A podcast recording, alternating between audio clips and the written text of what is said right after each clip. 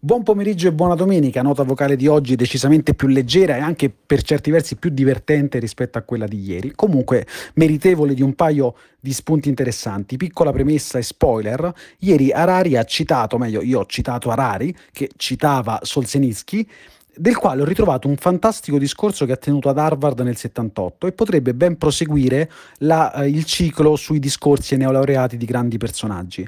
Però, dato la complessità del discorso, che dura una cinquantina di minuti, ma è pazzesco, nel senso che è anticipatore in un modo inaudito, e del personaggio, ehm, ecco, è necessario studiare un po' più di 24 ore prima di affrontarlo. Però Arcipelago Gulag è eh, probabilmente il prossimo libro, tra i prossimi libri nei quali mi imbatterò e sarebbe anche anche piacevole condividere l'esperienza di lettura. Detto ciò, però, arriviamo alla notizia di oggi, perché andiamo negli States questa volta e nello specifico a Tulsa, Oklahoma. Donald Trump ieri apre la sua campagna elettorale a Tulsa, prende uno stadio con 20.000 posti all'incirca, soltanto che nonostante i biglietti fossero stati tutti venduti, quando arriva si trova soltanto 6.200 seggiolini pieni.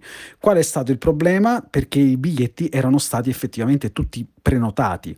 Per capirlo, rapidissima storia. L'11 giugno l'account Twitter di Trump chiede ai propri follower di prenotarsi tramite smartphone, una prenotazione gratuita, lasciando ovviamente i propri dati per arginare l'emergenza Covid.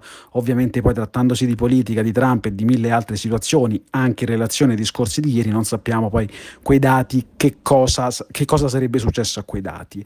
Ma detto ciò, eh, comunque tutti i posti vengono prenotati, anzi ne vengono, le richieste sono talmente maggiori che l'entourage di Trump prevede di allestire dei maxi schermi fuori dallo stadio e di immaginare un evento collaterale ehm, per soddisfare anche insomma, le persone che non erano riuscite a prenotarsi per entrare. Un tweet dice addirittura un milione di americani hanno richiesto il ticket per l'evento di Trump a Tulsa, eh, questo è più grande, eh, la più grande richiesta di partecipazione a un evento politico della, della storia. Perché però soltanto 6.200 seggiolini erano vuoti? Ecco, Trump è stato beffato o hackerato, per tornare ai termini di ieri, e questa è una delle due riflessioni secondo me curiose, da TikTok da TikTok perché c'è una generazione, io poi accostare le lettere alle generazioni mi dà sempre fastidio, la chiamano generazione Z, non l'ho mai capito bene, comunque quella di fine anni 90, che, che trenati da fine anni 90 a fine anni 2000, che frequentano abitualmente TikTok,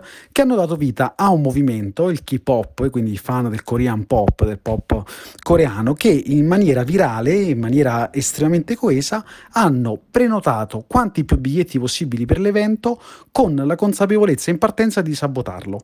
Quindi volevano assolutamente sabotare l'evento. La cosa è stata confermata anche dai genitori di questi ragazzi che hanno certificato e dichiarato che i loro figli avevano prenotato decine, se non addirittura centinaia di biglietti cada uno.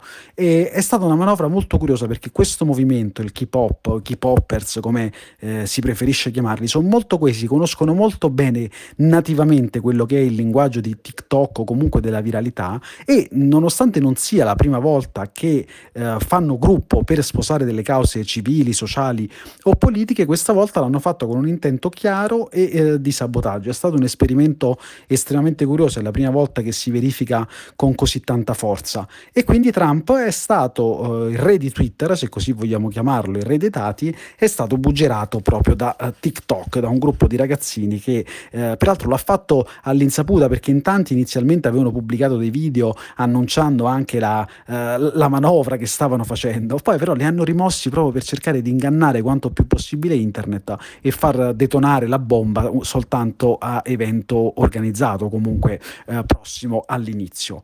Quali sono le cose interessanti secondo me di, questa, di, di questo fatto?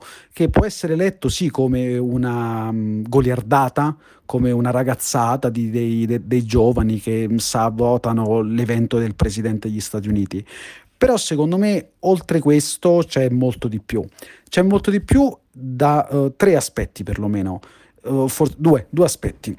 Importanti. Il primo è che ieri dicevamo, o per meglio dire, Harari diceva hackable animals, animali hackerabili. E beh, anche Trump è stato hackerato e questo lo trovo molto potente, molto interessante, cioè conferma molto quello che dice Harari. Siamo tutti hackerabili da un sistema che è più grande di noi, il presidente degli Stati Uniti compreso.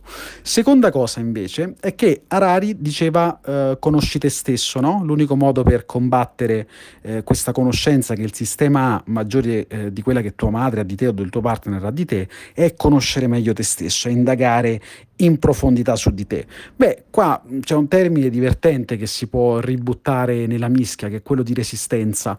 E se la resistenza passa su TikTok, a me la cosa diverte. E diverte perché eh, a dispetto di quello che diceva Rari, che la soluzione è conoscere se stessi nel profondo, si può anche combattere quel sistema che lui criticava utilizzando la stessa moneta. E questo è un esempio strepitoso.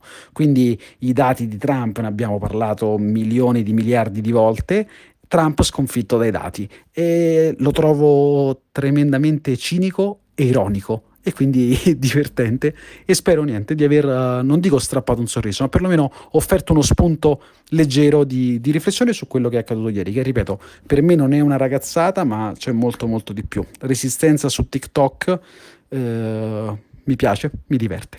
Niente, fai una buona serata, spero di averti intrattenuto, ti ringrazio se hai ascoltato la nota vocale fino a questo punto e ti do appuntamento a domani. Ciao!